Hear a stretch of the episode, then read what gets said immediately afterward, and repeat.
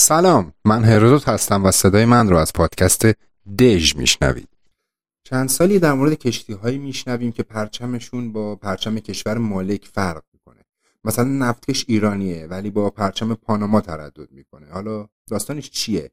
دلیلش فقط تحریمه یا چیز دیگه ای پشت این ماجراست؟ شاید براتون جالب باشه که توی صنعت کشتیرانی که صنعت بزرگ و جهانیه با وجود بین المللی بودن بازم یک کشتی باید زیر نظر دولت خاصی اداره بشه.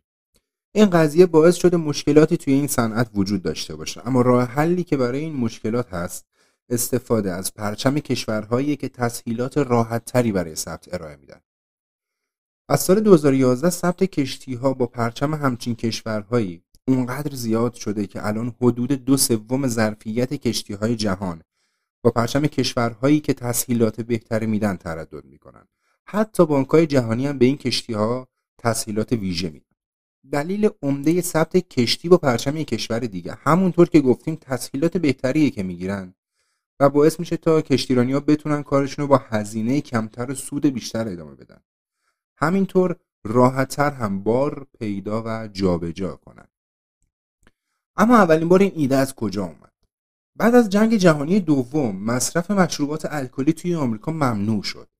صاحبای کشتی ها هم که می‌خواستن نظارت کمتری روشون وجود داشته باشه اومدن و کشتی هاشون رو با پرچم پاناما ثبت کردن تا بتونن در طول سفر از مسافراشون با نوشیدنی های الکلی پذیرایی کنن. دلیلش هم این بود که توی آبهای بین المللی کشتی ها تابع قوانین اون کشوریان که دارن از پرچمش استفاده می‌کنن. زمان جنگ ایران و عراق هم کویت از پرچم آمریکا و بریتانیا استفاده می‌کرد. البته دلیل کویتیا اصلا اقتصادی نبود چون می‌خواستن از اسکورت کشتی های جنگی آمریکایی و بریتانیایی توی خلیج فارس استفاده کنند. حتی آفریقای جنوبی هم تو دوره آپارتاید برای فرار از تحریم ها از پرچم مسلحتی استفاده می‌کرد. امروز روز هم که ایران برای فرار از تحریم ها داره از این راه استفاده می‌کنه. اما چه چیزی باعث استفاده از پرچم یک کشور دیگه میشه؟ ببینید بخش عمده صادرات و واردات کشور ما به خصوص تو حوزه نفت خام و میوانات گازی از طریق خطوط کشتیرانی انجام میشه. ایران هم توی ارائه خدمات حمل و نقل دریایی واقعا پیشتازه. اما با خروج آمریکا از برجام و برگشت تحریما یه سری موانع به وجود اومد که باعث شد ایران نتونه از پرچم خودش روی نفتکشا استفاده کنه.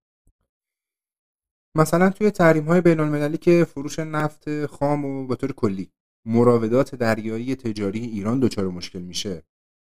ناوگان دریایی تجاری با پرچم جمهوری اسلامی خیلی زود پیدا میشن و بنادرم از پذیرششون و ارائه خدماتی مثل بیمه سر باز می‌زنن.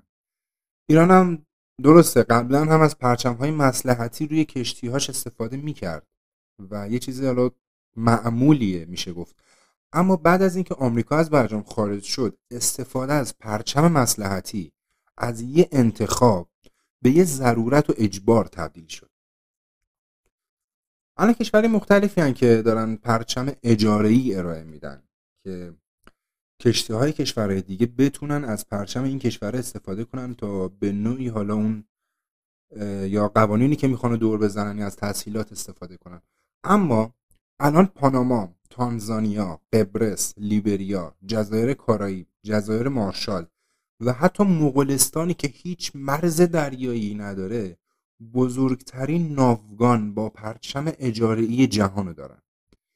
جدا از بحث تحریم ها یه سری دلایل دیگه مثل معافیت های مالیاتی که گاهی وقتا تا صد درصد هم می‌رسه و البته قوانین داخلی ساده تر کشور صاحب پرچم در زمینه حقوق کارگرا و ملوانا نسبت به بقیه اجاره دهنده داره.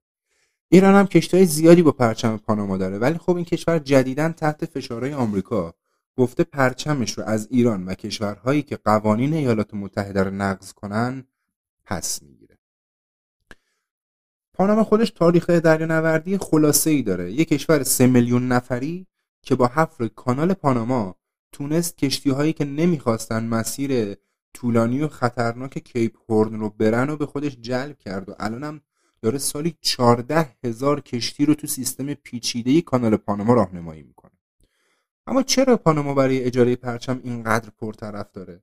اگه بخوایم خلاصه بگیم پاناما قوانین دریایی راحتتری نسبت به اکثر کشورها داره. سیاست دریایی رجیستری آزاد داره که باعث میشه حتی بتونی آنلاین کشتی رو ثبت کنی. نیروی کار ارزونتری بهت میده مالیات بر درآمد هم نمی‌گیره. الان 8600 کشتی پرچم پاناما رو دارن که از مجموع کشتی های تجاری چین و آمریکا بیشتره. آمریکا 3400 تا داره. چین هم 3700 تا. اما این سیستم منتقدایی هم داره. مثلا لوئیس فورتو نماینده فدراسیون بین المللی کارگران سیستم حمل و نقل در پاناما. اوه.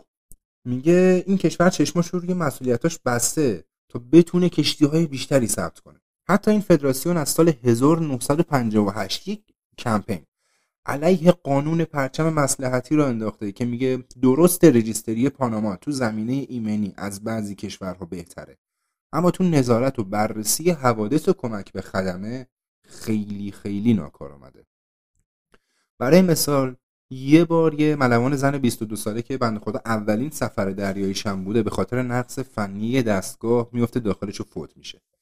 این کشتی هم به جای که طبق قوانین بین المللی تو اولین بندر پهلو بگیره و جنازه بند خدا رو پیاده کنه میذارتش توی فریزر دو هفته دیگه هم دریا نوردی می‌کنه. این داستان استفاده از پرچم مسلحتی بود. پرچم کشورهایی که تحصیلات بهتری ارائه میدن. با همه داستان ها و انتقاداتی که داره. اما خیلی هم میگن که اگه پرچم مسلحتی ممنوع بشه اقتصاد جهانی می‌تونه جلوی افزایش هزینه ها دووم بیاره. خیلی هم میگن دلتون رو خوش نکنید که حالا حالا ها این سیستم پرچم مسلحتی هست. شما بیایید تو کامنت ها بگید نظر شما چیه؟ پرچم مسلحتی میمونه یا میره؟